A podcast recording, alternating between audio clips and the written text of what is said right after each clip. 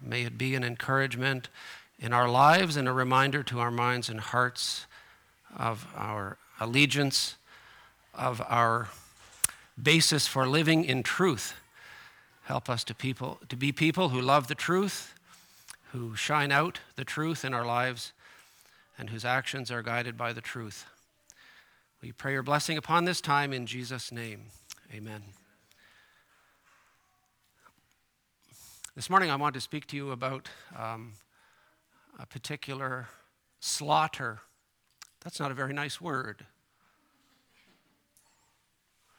We sang Hope for Sinners Slain. Actually, the way it should be sung is with a real good comma Hope for Sinners Slain. Slain, that's like slaughtered. It's the past tense. One who has been slaughtered. What a thought! What a thought. I want to speak to you this morning about um, the burnt offering from Leviticus chapter 1 and some interesting history that goes back to the very beginning, the very beginning of human history in that connection. Let us first consider this burnt offering.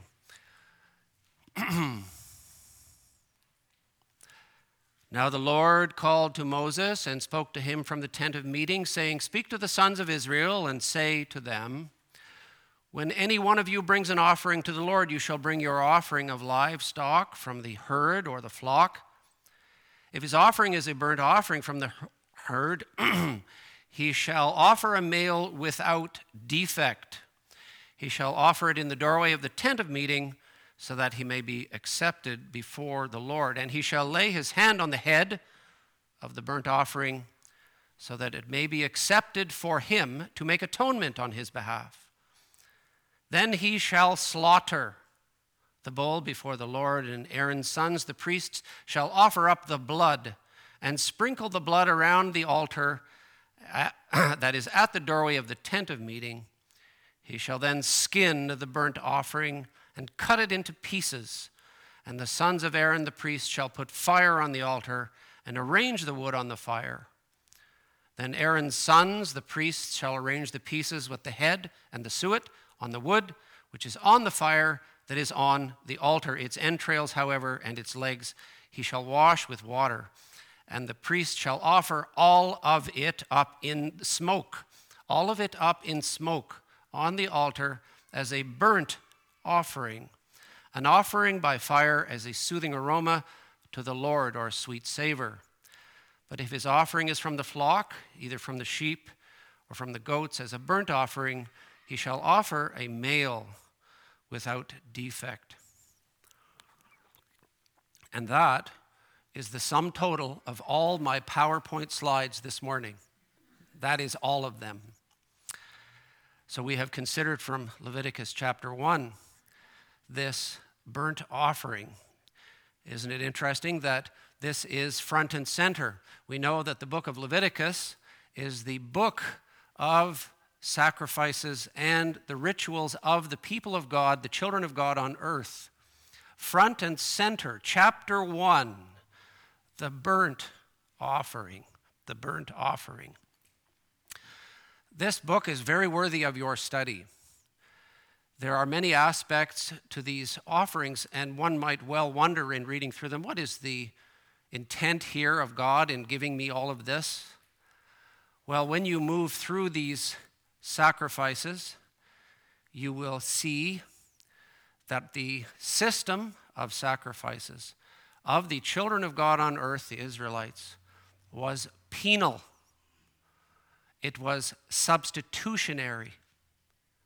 It was voluntary. It was redemptive. It was propitiatory.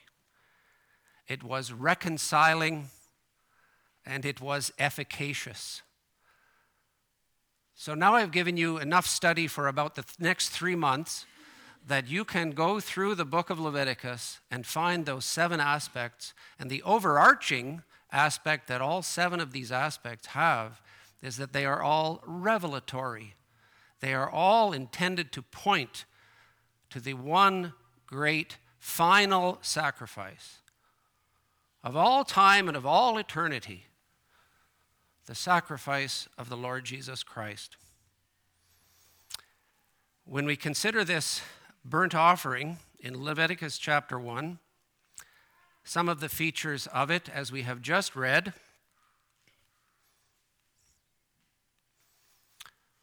Actually, my next slide was a blank on purpose, and I don't know. Oh, there we are. Good. Some of the features of it, as we have just read, are that it was burnt. The idea of a burnt offering comes from the etymology of the word burnt, which is it is an ascending sacrifice. It goes up to God. It goes up to God. It is an ascending sacrifice because it is utterly consumed.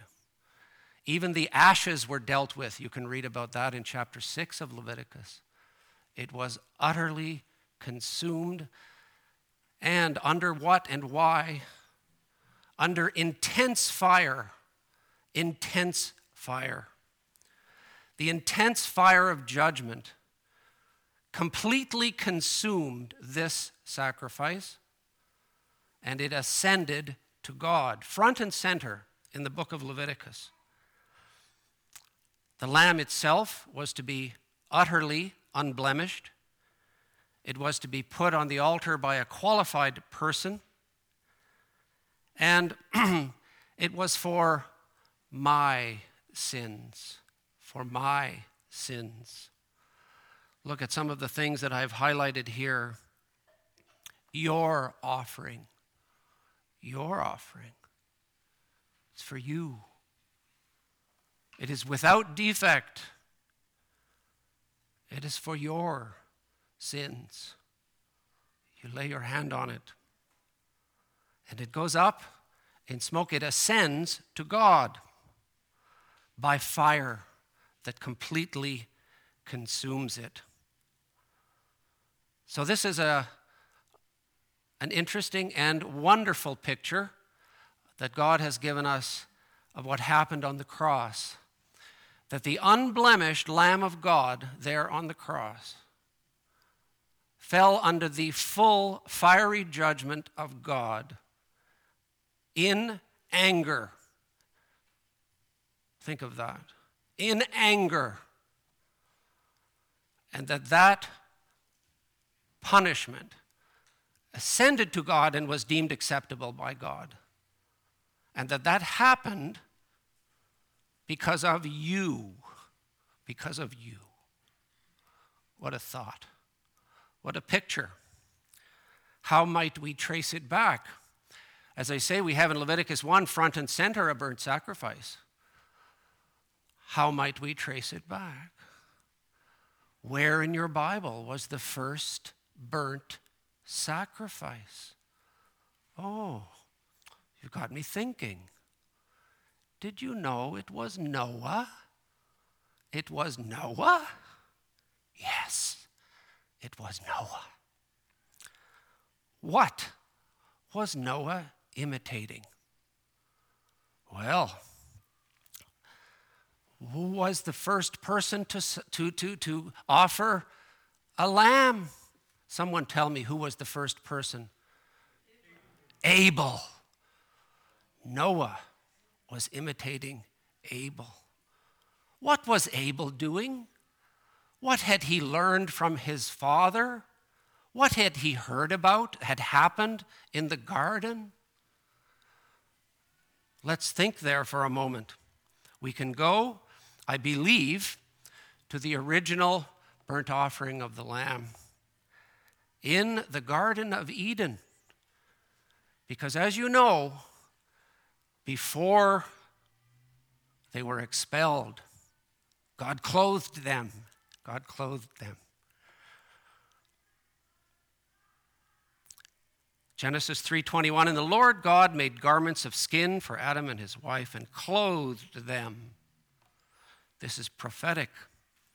It is the slaying once, the slaying once for the purpose of covering, and it is prophetic of the offering of Christ. I would suggest to you a picture, and it is a disturbing picture. When you have Adam and Eve in a paradise, have you thought about what that paradise might be like? We, we look forward to a heavenly paradise. I don't know how much thought you've given to what that earthly paradise was like. When Adam and Eve were in full possession of the maximum faculties that God had given a human being and had been given dominion with those faculties over creation to be stewards of the creation of God and lived in a perfect place.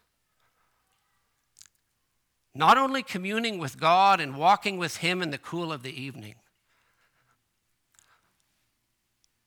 enjoying all that beautiful vegetation in a perfect place, and having animals coming and going. I wonder whether Adam sometimes went over and scratched a lion behind his ears. And the lion enjoyed that. And then he walked over here and he, he stroked a sheep. And the lion is not interested in the sheep because this is God's garden. This is paradise. What came into that paradise? What came into that paradise is sin. Sin. And just before they are expelled from that place, God takes action. And he takes one of those lovely creatures. And I believe that he would not have done this in secret. I suspect that he would have done this right in front of Adam and Eve. And he skinned that animal right in front of them. And there was blood all over the place and they were shocked. What a thing to do! Such is the result of sin violence, blood, judgment. It speaks of the necessity of a perfect sacrifice. The, the, the, offering of the perfect Son of God with whom we would be clothed. Do you think that God would leave a carcass to rot there? I think not. In the same way that we can read in Judges chapter 6, God pointed to that and it was consumed by fire in an instant. And the skin was given to Adam and Eve, and they had to leave right away because the curse was upon them. It had been pronounced the pronouncement of the curse, the provision of the covering, and now out you go. This is no place for sin and sinners. You will now survive by the sweat of your brow. And the animal world is no longer your friend. That would actually change over time. But man's relationship is now totally different with creation. His mind is fallen. I was, I was pleased that once, uh, I digress a little bit, but some years ago on CBC Radio, there was a, a, uh, a, a, an episode of this thing called Ideas. Ideas. It's quite, quite interesting. Many interesting things on that radio program, Ideas.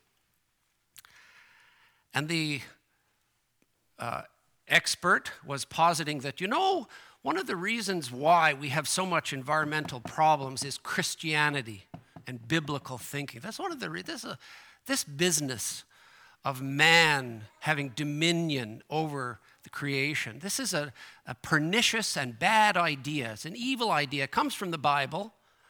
And it's a bad thing. And it's affected Western society via Christianity. And this idea that man should rule over creation is fundamentally bad. We should be more, um, I don't know, pantheistic and imagining, uh, as I have met actually people that are not even from the Indian subcontinent because Eastern pantheism, it's making its way into the New Age movement. It is part of our society. And a, and a very Caucasian guy that I was chatting with was saying, I believe that there's a, a spirit of God in the rock just as much as there's any spirit of God anywhere or in a, in a, in a, in a turnip or anything. It's just God is kind of everywhere. And, and this speaker on ideas was saying, well, that's the way we need to think. We need to think about God as permeating all creation, and that is all that God is. And this Christian idea that we would be having dominion over what, what uh, God has given us to have dominion over is, a, is a, a bad idea. And I wrote in a letter, and what do you know? They read it. On national radio. I was pleased as punch. And I had pointed out that something that I had read, I believe perhaps from the philosopher Francis Schaeffer, that when you have a perfect mind, an unfallen mind, you are in a position in your communion with God to be a steward over the Garden of Eden and all of creation with your unfallen mind. But once the curse is upon us, this is not a blessing, it's a curse. How to manage this thing, we don't know how anymore. We are not in relationship with God. Our mind is fallen. Now we have a big problem. We have many problems. We, in fact, have a bigger problem the problem of sin. That's where it goes back to the problem of sin. And God made a very poignant and strong point by skinning that animal, and that carcass was consumed, and clothing that man and that woman, and out, out. And cherubim with flaming swords would prevent them from coming back in. Because as soon as they got out, they, got, they, they probably got to thinking, this is not great. This is not good. This is worse than we thought. Let's, oh, oh, there's no way back in. There is no way back in. And there is no way back in to create a garden here. It's going to have to be redone, and God is going to do that, not us. Not us. And so there was that sacrifice. And Adam, who lived to be, I think, I didn't write it down, 965 years old, told his sons about it, his first son and his second son. And God gave instructions for there to be a sacrifice. And Cain did not follow them. And Abel followed what his father had told him about and offered that sacrifice. And it was unfortunately going to be, had he lived, a repeated thing. A repeated thing. They didn't do anything in the garden, they watched with horror a sacrificial system was coming that would require a great deal of repetition, and this was the very first one. If you fast forward many hundreds of years to Leviticus 1, it is front and center in Leviticus 1 the burnt sacrifice of the lamb that was skinned. and it involved, in the old economy, effort. Abel did it. Abel had to do the deed. He had to cut the lamb's throat with the blood squirting everywhere. Was that pleasant? Did he enjoy that? I think not. But it was necessary. And as we know, his brother rose up, and out of hatred and jealousy, hatred born from the jealousy, Cain rose up in hatred and killed Abel for that out of jealousy. A while back, I spoke about pride. We considered the house of Nebuchadnezzar and the house of Saul and the house of Eli, and how pride goes right back to the beginning. I would submit to you that even the sin of Lucifer was fundamentally rooted in pride. Pride is very fundamental. And where do you see the manifestation of sin and all its awfulness? Hatred. Hatred is when it is manifested in society and between people, results in murder. The Lord Jesus knew this and taught this in his royal law. You might only look at a woman, but I, God says, I know you. You might only have contempt for someone, but God says, I know you. You'd just as soon kill that person as hate them. I know your heart. Do you not know your own heart? That's your heart. Very often in the epistles, Paul lists things of sins that are horrific. And if, if you're like me, you sort of go, no, this is not me. No, no, no, no, no, no, no, no, no, no. Yes, yes, yes. All of these horrific things I am capable of. Otherwise, why did Paul write them down more than once? Because that is the kind of thing our dark and evil hearts are capable of. And that is the kind of thing that necessitates a sacrifice that is totally consumed under the fire of the judgment of God. Fortunately, Fortunately, as we have been singing this morning, the Lamb has been slain. The Lamb with a capital L has been slain. We don't bear those sins anymore. They have already been borne, all of them. God's fiery anger of judgment was exhausted on the Lord Jesus hanging on the cross. There is no judgment left for the believer. There is no judgment left for you. God's anger has been completely expended and extinguished, and it is finished, as the Lord Jesus said. As he died, it is finished. He took all of that judgment that was yours. We thought this morning more than once about the substitutionary nature of our salvation, and the burnt offering was that, was that. How about we fast forward? Genesis 8 Then Noah built an altar to the Lord and took some of every kind of clean animal and some of every clean bird and offered burnt, burnt offerings on the altar. Noah's uh, father, Lamech, was 168 years old when Seth died. Seth was given to Adam and Eve because of the murder of Abel. He was their next child. He was the godly line, the line of Seth. But the antediluvians lived to such great ages that if you look at a diagram of the overlap, there's a lot of overlap. Seth's life ended well after the beginning of, the, of, of Noah's father. That means that this information is passed on. My great grandfather is still alive to tell me about what happened a long time ago.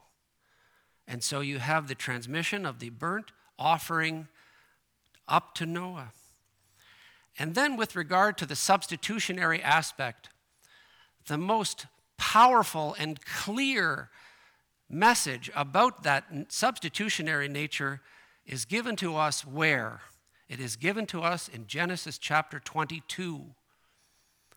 What did Isaac say to his father? Dad, we have the wood, we have a way to start the fire. Where's the lamb? I wonder in that moment how Abraham could, could answer the boy. He, God, will, God will provide the lamb. He'd been given instructions to slay the boy, to slaughter his son. And when his son said, we have the wood. There's a way to make the fire because we know, we all know, we've known for hundreds and hundreds and hundreds of years that the burnt sacrifice is completely burnt up. We have the way, we have the way, we have the wood, we have the fire, but where's the lamb? God will provide the lamb. And of course, you know that as the knife was raised, stop! And the angel of the Lord pointed out that there's a ram stuck in a thicket, and that's the one. That is the, the, the sheep or the lamb that is going to be sacrificed today, not, not Isaac of the godly line. And then we come to the book of Exodus. Jacob was a man who liked to build altars. He built altars for various reasons, but no, in no instance is a burnt offering mentioned in the case of Jacob. But we come to the next book of the Bible of Exodus, and we have the demand of Moses to Pharaoh that we must leave in order to do our burnt sacrifices. And he also had a father in law, Zipporah's father, who was Jethro, and that was a godly man. He knew about the burnt sacrifices. This is from ages past that Moses knew and Jethro knew. And then we get the formal instructions. The first formal instructions for the burnt sacrifice is in Exodus chapter 20. And I always like that that is right after the Ten Commandments. I'm in this major discussion with a, a Muslim young lady who is trying to convert me to Islam. And the discussion is all around the Ten Commandments. And the Ten Commandments are in the preceding chapter. I hope that everybody can know when they're, you know, as per the instruction, to be ready always to give an answer to every man that asketh you of the reason of the hope that is in you, that you can do that. And you know where the Ten Commandments are. They're in Exodus chapter 20 and repeated in Deuteronomy 5. Hope you can do that. No sooner are the Ten Commandments given that we have the formal instructions about the necessity for a burnt sacrifice in the Jewish system. Exodus 20, we have in verse 24 the Ten Commandments. Actually, it's actually, sorry, it's in the same chapter, but it's just that burnt sacrifice is a little bit later than the Ten Commandments. You shall make an altar of earth for me, and you shall sacrifice on it your burnt offerings. Oh, your burnt offerings. The pre existing burnt offerings. The kind of burnt offering that Noah knew about, that Abraham knew about. Yes, we're keeping on going with this, Moses. It's a burnt sacrifice. And it's going to continue and continue and continue because under the Levitical law, there was no end to this. The writer to the book of the writer of Hebrews, the writer to the Hebrews, he was conscious of this. Look at the repetitiveness and the unendingness of this. Look at the burden of this. And so it would be a burden. And that burden began toward the end of Exodus chapter 20, and it never ended. In theory, at least, the obligation stood, the standing obligation to be offering the burnt sacrifices until the cross. Until the cross. Then there is no more obligation. It's a strange religion. Islam is a very strange religion, but Ju- Ju- modern Judaism is also a strange religion. It has largely evolved into what you might call rabbinic, synagogue based religion. And when they held the Passover and they say next year in Jerusalem and all of that, you know, without, without a sacrificial system that God never did away with, the requirement for those sacrifices is still standing. And where are they being done? Where are they being? They're not being done at all. In other words, this Jewish religion has been gutted, and yet it, it, it, it, continues to proceed without a, a sacrificial basis. Since when did God set it aside? He never did. So, what are you doing? What is the basis for your belief in redemption?